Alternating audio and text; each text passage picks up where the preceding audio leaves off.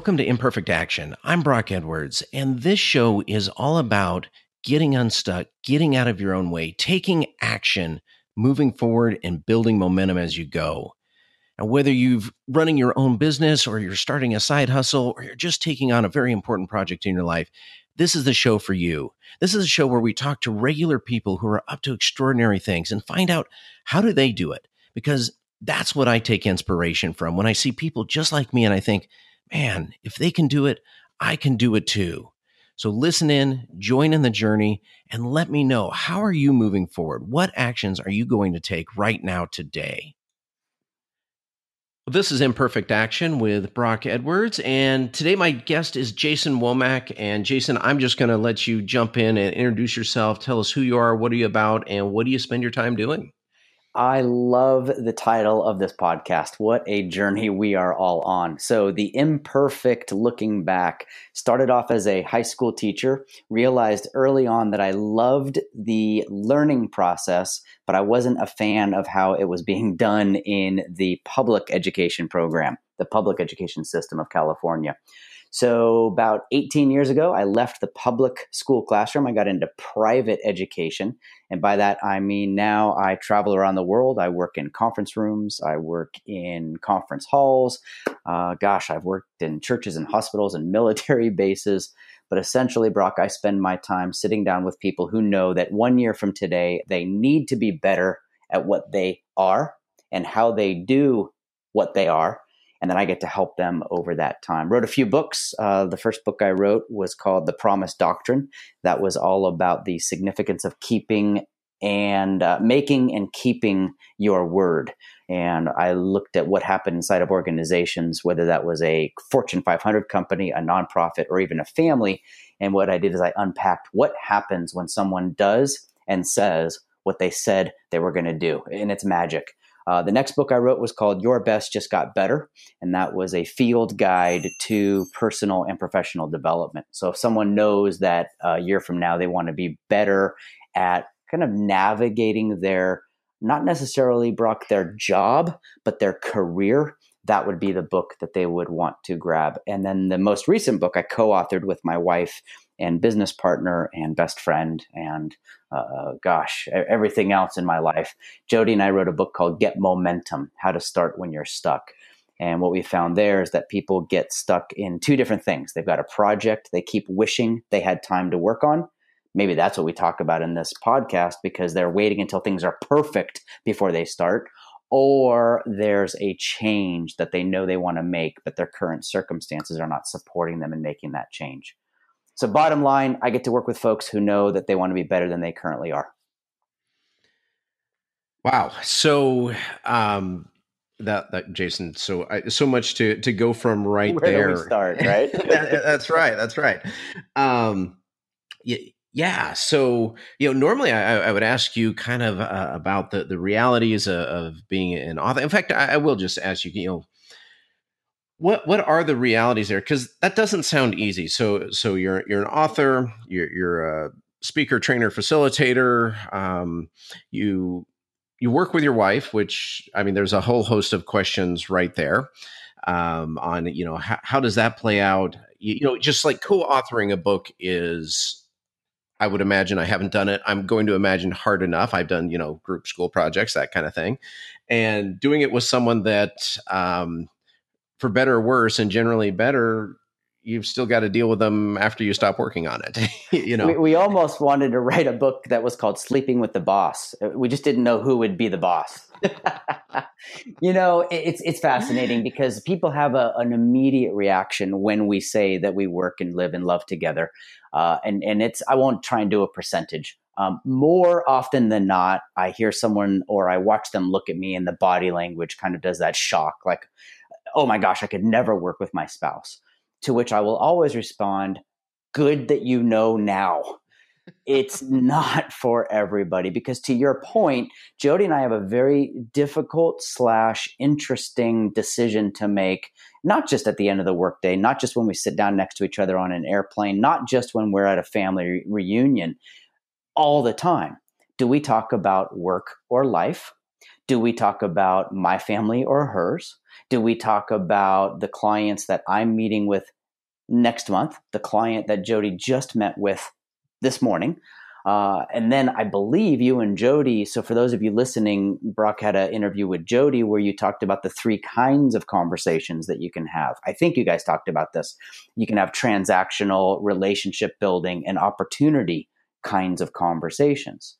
So if, you got me started, and you said, Jason, how do you work together together? And by the way, this is whether or not you're working with your partner, your spouse, your best friend, or you've got a boss that you like to work for, or a boss that you're looking to figure out how to quit.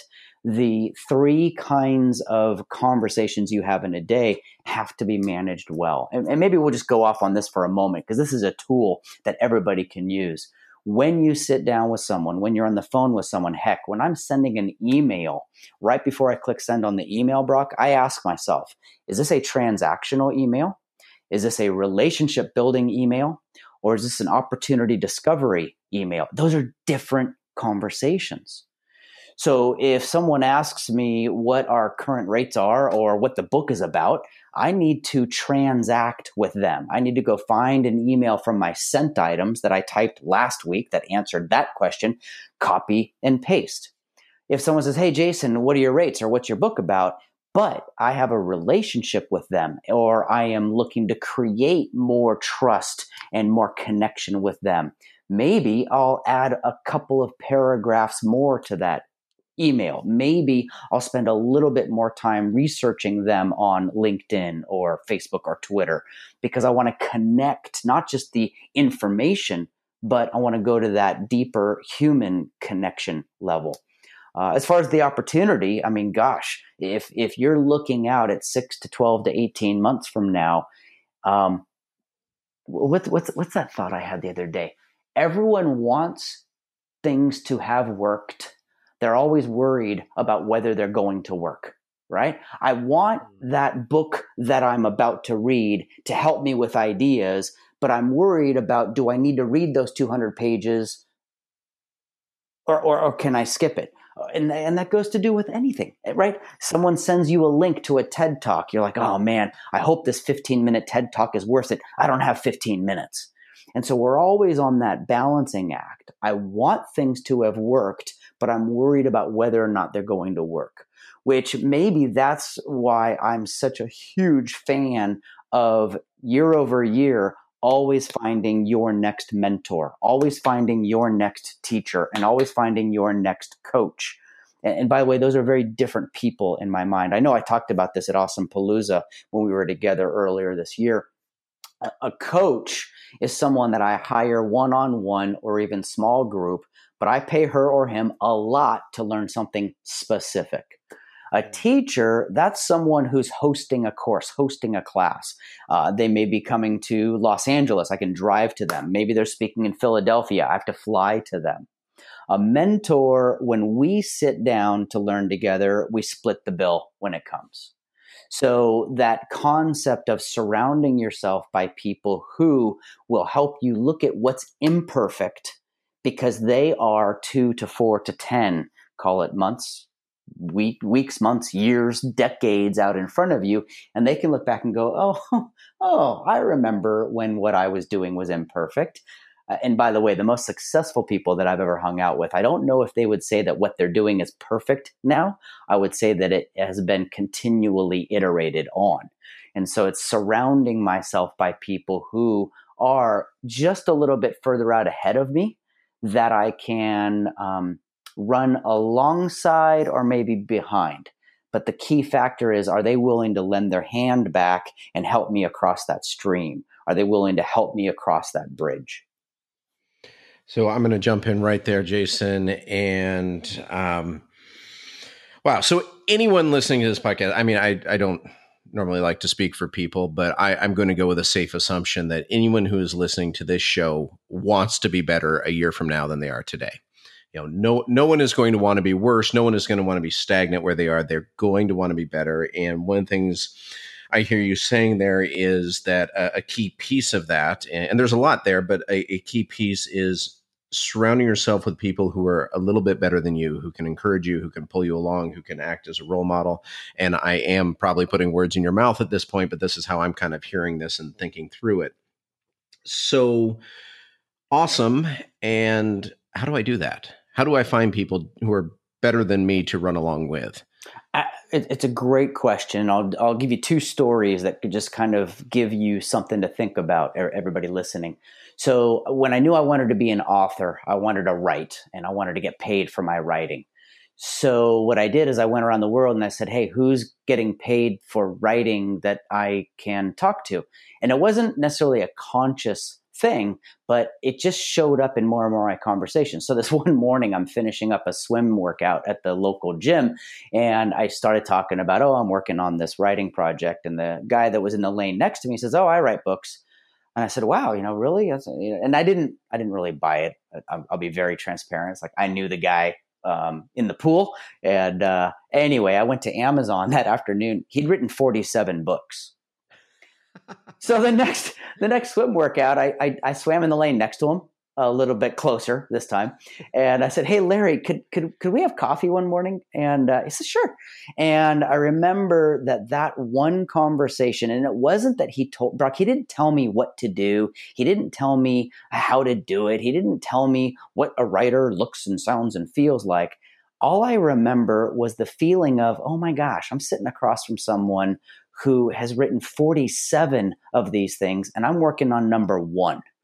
And over the years, that was maybe 17, 16 years ago now. Over the years, I've consistently gone back to Larry. We've consistently gone back to sat, sit down over a cup of coffee or over a video chat, and, and he helps. Uh, the right. next story that I would J- say, yes. Jason, before, you jump into that story, I don't want to hear the next one, but I, I just, it, it, so amuses me, and I so love that the the guy next to you, Larry, was just like, "Oh yeah, I write books. You know, yeah, I, I write I write some stuff down occasionally. I write some stuff you know? occasionally." Um, and and I mean, the greatest thing about this is uh, he's completely dyslexic. Uh, on his own, he volunteered. He did four tours as an army ranger in Vietnam. He had been through, by that time, I think, three marriages with kids from each wife. And so it was just, it was a, a kaleidoscope of different than me. But we shared this common denominator want to write. And so that was a huge aha for me. Now, the second one, and, and, relative to your question of how do how do you do that, right? How do you find someone who's willing to lend their hand back and help you across the river, help you across the bridge? Here's the most important thing that I discovered in the past probably decade. I don't need to know my mentors. I don't. Hmm. There's mentors that I've learned from over the past decade and a half that I have never nor will ever meet. So, for example, uh, monthly and I probably do this if I'm very, very transparent with myself. I bet you I do this seven to eight months a year. Uh, I pick a biography. And for that month, uh, this is September, I'm studying Richard Feynman this month. Uh, for that oh, month, I dive in deep and I read as much, watch as much, learn as much, listen to as much, talk about as much as I can about that person. So earlier this year, it was Leonardo da Vinci. Late last year, it was Mary Kay Ash. I've studied people like Benjamin Franklin. I've studied people like Seneca. I've studied basically if, well, this is the question I ask, right? Have you ever gone to that biography section of the bookstore? Did you ever see that biography about that one guy who didn't really do anything and, and had a really easy life and um, had all the money that his parents gave him and he just kind of, no you didn't read that biography right? We, we didn't get that story. We, we, we got the story of benjamin franklin. He had 17 brothers and sisters and, and, and he played chess but he never really got good at it. And, and, and he spoke different languages because he was just interested in how the world worked. Um, Bruce Lee, there's another one, right? I didn't get to meet the guy, but by the time he was my age, actually, by the time he was my age, he was dead for seven years, right? I mean, this guy, before he made it out of his 30s, he had revolutionized how people look at motion picture development, uh, uh, choreography, uh, filmmaking. Oh, yeah, he also created a whole school of, of martial arts. So please don't get hung up on the fact that you don't have a mentor that's going to meet you for coffee, that you don't have someone who's willing to listen to you dream or complain. subscribe to magazines, but follow the editor. Go to conferences and make sure you show up early and stay late. I can't tell you how many times I've gone to conferences. I'll look around and there will be someone, if it starts at nine, there'll be someone who shows up at 904. And if it ends at four, they're out of there at 356. Here's the issue. Most of what you're going to learn happens between 6 a.m. and 9 a.m or 4 p.m. and 7 p.m. because those are the like minded folks that I want to hang around. Yeah, and one of the things I, have noticed, so I, I, I love that advice, Jason. And you know, in the, the little bit of speaking I've done, one of the cool things I found is that all the speakers are really down to earth. You know, yes, there, there are kind of a few of the rock stars who fly in and fly out and are only there for that that moment. But at most conferences, speakers are really approachable. They want to talk about that stuff everyone that I've ever met wants to help. They're just worried about two things. Number one, will people listen to the advice they give? Number two, will they work the advice that they got? And so, as a mentor, as a coach, as a teacher, and right, just you know, if you but if if if we split the bill when it comes, then we're in a mentoring session. If you hire me for my year long coaching academy, I'm your coach, and if you come to one of my classes, I'm your teacher everyone that I've ever brought into my world before I excuse me before I start working with them I give them a hurdle. I find something that I need them to do as the entry ticket into that conversation. So uh, can I give you a quick example? Oh, absolutely. So in our coaching academy, sorry about that. in our coaching academy, we meet with each member, we, your members of our program. We, each with, we meet with each member for 15 minutes a month, every single month for a year. Now, along the way, we're doing some other stuff together. We're, we're working through email and text messaging. In those 15 minute meetings, we're going to dive into the agenda that you wrote up for me 24 or more hours ahead of time. Well, here's the deal. I created this agenda form that, in order to fill out that agenda completely, it will take you about 30 minutes. So you're going to prepare for 30 minutes for our 15 minute session. Now, someone asked me recently, Jason, where'd you get this model from? Well, I got it from when I was a university student, and someone gave me the advice. They said, you need to study for two hours for every one hour you're in class. And maybe that's how I got through college the way that I did. So I just said, great, if I'm going to meet with someone for 15 minutes, they need to have spent 30 minutes preparing for that session. Well, over the years, here's the surprise over and over and over again. I'll get the agenda. Uh, Sharon will send it in, say, hey, Jason, here's the agenda for our meeting tomorrow. Uh, I don't need to have the meeting, which to me was a huge win all of a sudden, because they did the work that they would have done in the meeting, they're already, well, sorry, they've got momentum. They're creating that movement forward.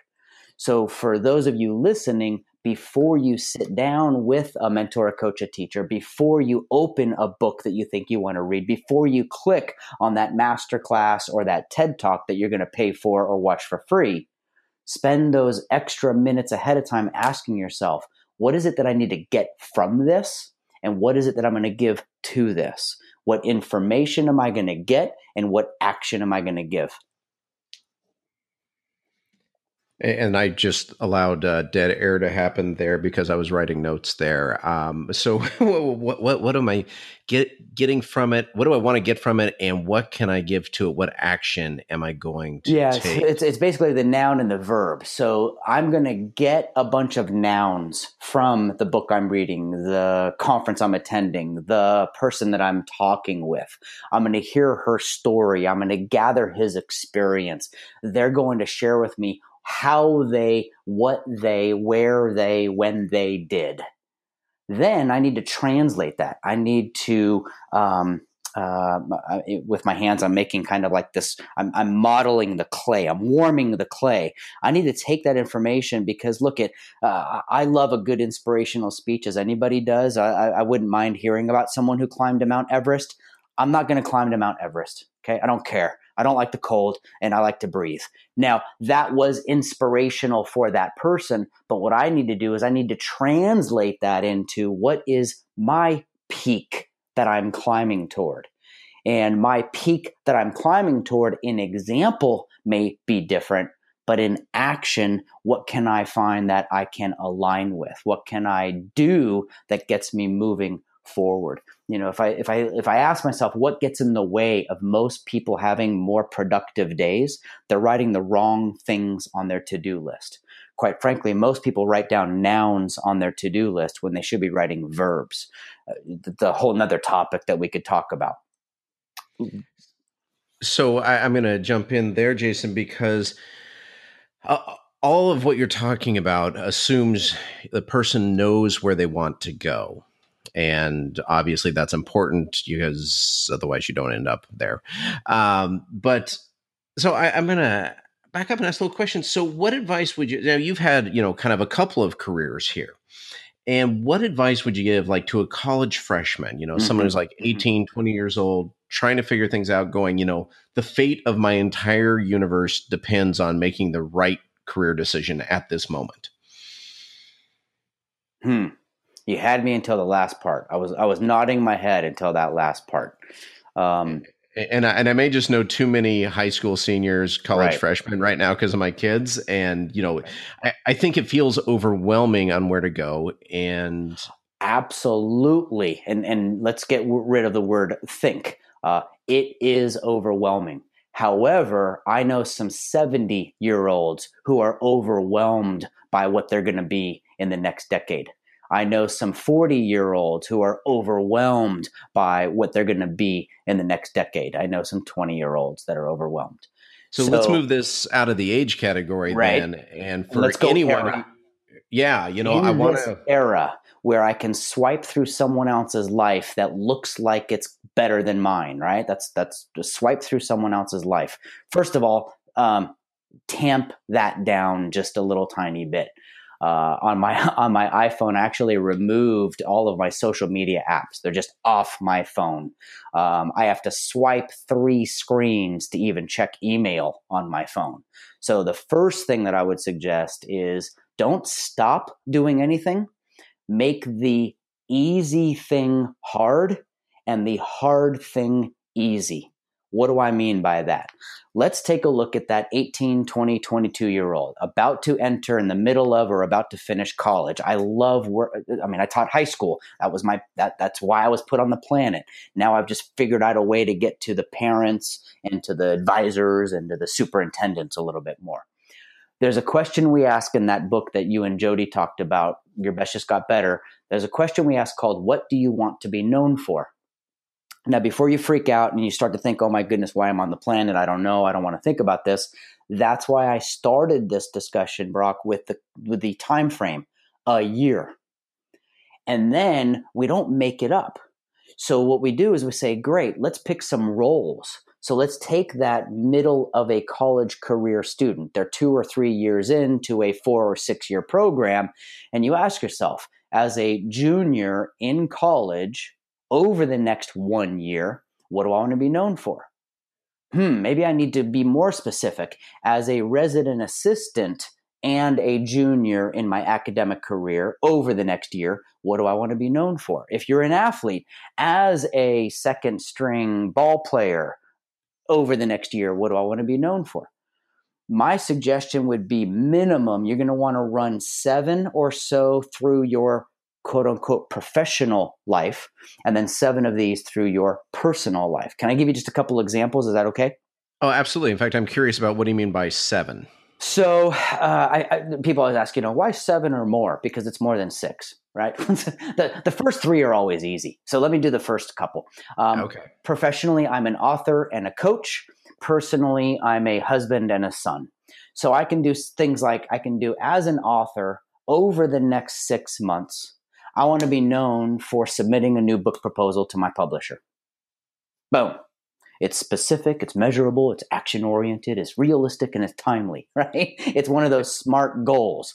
However, right. when I sit down with Larry, or I sit down with Jody, or I sit down with the person that I'm sitting next to on the airplane, And in that discussion, I can put in there, well, I'm an author and I'm working over the next six months to get a new book proposal to my publisher. I've opened up the universe now to assist me. I've opened up the world to help me. I'm not saying to the universe, hey, would you help me become an author? As much as I'm saying, this is what I want to be known for. Well, wait a minute. What kinds of things does an author working on a book proposal have in front of him? Well, I've got my notebook, I've got my pen, I've got a business card, I have a copy of my past book. Go ahead. Yeah, I so I I really appreciate where you've gone with this, you know, moving it from a goal which is often feels like, yeah, it would be nice if this happened. Like it would be nice if I submitted a proposal to this is what I'm going to be known for. Not just I kind of want to do it, but you know, other people know this is how I know myself. This is identity kind of level stuff. Uh, you know, that's just a whole different ball game there. And, I love how you've ramped it up. And it, it, it rolls down this concept of personal brand. Um, I'm, I'm quite frankly, I'm a little contrarian on the whole personal brand movement because I see a lot of materials, whether it's a website with three ways to build your brand or three ways to create your brand. Here's the problem you already have one. You already have a brand. Everybody, okay? Your teenage daughter or son has a brand. Your spouse has a brand. And if you're curious about what your brand is, just stand behind two people who know you when you're in a coffee shop and make sure they don't know you're behind them. And when they start talking about you, that's your brand. Okay. You can say all day long, I'm a this, I'm a that. It's what the world says you are. You already have a brand. So, my question to people is you have one of two options with your already existing brand. Option one, magnify it. Okay. If people know me as an author, if people know me as a triathlete, if people know me as a husband that's just completely in love with his wife, I can either modify that or, I'm sorry, I can either magnify that or if there's something that I'm looking out and I'm seeing, hmm, the world is not really pointing at what it is that I want to step more fully into over the next one to two years, I can modify that. Now, the reason that I keep coming back to this one year thing, and, and look, if, if some of you listening, if you can go further out, awesome. Uh, my, my, I'll bow down to you. My hat is off to you. But my curvature of the horizon, Brock, about how far out that I can personally see into the future is about a year. Um, f- four, five, six months. I mean, look, I've already got speeches on the calendar. Jody's already um, uh, signed some contracts for me to speak at some conferences, etc. Um, I already know about how many Get Momentum members that we're serving over the next 12 months. 24 months from now, little little more fuzzy. It's a, it's a little bit more unclear. Five years from now, holy cow, I don't know. Doesn't matter. It doesn't mean that I don't think that way. But when I ratchet it back and I give myself 7, 12, 15, what I call known fors, and that's the hashtag we use, by the way, known for. If I give myself 7, 12, 15 known fors career wise and life wise, now I'm letting my mentors, my coaches, my teachers, my universe, everyone around me, and me know here's where I'm stepping. Uh, would, would you be willing to help? Here's where I'm going. Here's, would you be willing to assist? And I'll just end it with this one, Brock. If you'll let me, and I, I say this to everybody that I, I get to speak with, you too, those of you listening, if you'll let me know what you want to be known for, I know how to help you. Mm. If hmm. you'll let me know what you want to be known for, I know what magazine to subscribe you to or what book to ship you from Amazon. I know what conference to buy you a ticket to. I know what what what vacation to recommend you take. But if I don't know what you want to be known for, and I'm not just saying what are your goals for your future, as a student, as a junior in college, between now and the end of this year, what do you want to be known for? Now, all of a sudden, the universe can step in. Your parents can step in, your colleagues can step in, your counselor can step in, and they know how to help. Yeah, and uh, I'm you know kind of having a little bit of a, a mind blown moment, and you know just because I love subtleties that that kick my head in a different direction, and you know known for is so much different than what do you want to accomplish on the surface it sounds the same right. and yet how how i imagine that playing out is so very very different um, you know what? Let me let me jump in and give you this one. So uh, I, I raced triathlon. I've been racing triathlon for 17 years, and uh, last year I had a goal, and I wanted to be known for. Uh, I wanted to be known for um, what's the word that they use? Qualifying to race in the nationals. So the uh, USAT has a national championships Olympic distance triathlon. So starting last January, I was on track to qualifying to race at nationals. Right, I wanted to be known for qualifying to race at nationals. I added a more subtle spin to it, which was known as. Watch this, Brock. I want to be known as a triathlete who trains healthy and safe. Well, I qualified to race at nationals. I got the email, said, Jason, you can come to Cleveland. You can race at the Olympic Distance National Championships. However, in May, I injured my arm. Well, wait a minute. I now had a, a, a cognitive dissonant situation. I wanted to be known for qualifying, which I did. I wanted to be known as training healthy and safe. So I wrote the letter back to USAT. I said, I have to skip this year. Now, I've only qualified three years in the 18 that I've been racing. Mm. But I needed some kind of a, um, a measurement tool that said, all right, what is not just the goal, not just the destination, but what is the direction that I'm going to go in? What are the rules by which I'm going to play? Right. Right. Okay. Um, Jason, so you, this has been amazing. Uh, you know, I, I, feel like you've just condensed about a three day workshop into 30 minutes. And, you know, there, there's so much as I just kind of look through my notes and my highlights here. I mean, you know, the idea of even just one year from today, how do you need to, how do you want to get better? Um, that's so different than, oh yeah, I want to improve. And it's, you know, it, it puts a timeline on it. It's, I love the idea of who's getting paid for doing what I want to do that that's pretty easy to look around and and and kind of see that and remove it. I don't know it, it, to me that's a very easy practical step. Not like i want a mentor and i don't know where to start but here i have a place an easy place to start you know the idea of magnifying or modifying the brand that you already have because you already do have one and then getting into this known for known as. Um all right, this has been awesome. Thank you. And I'm going to ask you two questions, two questions I like to ask everyone before we wrap up. You know, one one is how can people find you and the second question is how can people help you? You have just helped a ton of people. How can they help you out? Awesome. Please, let's continue the conversation. Uh, find me on Twitter, Jason Womack, or our website, getmomentum.com. You can sign up for our newsletter and our PDF download and all that cool stuff. And if I could ask, if you read either Your Best Just Got Better or Get Momentum, jump over to Amazon and Goodreads and please leave us a review. We are only as good as what people find recently about us. And so if you get value from those materials, just throw a one or two paragraph little review up there with what you got from the book and what you did with the book. That would be absolutely awesome. Thank you. Excellent. Jason, thank you so much for being on today. Hey, thank you for listening to Imperfect Action today.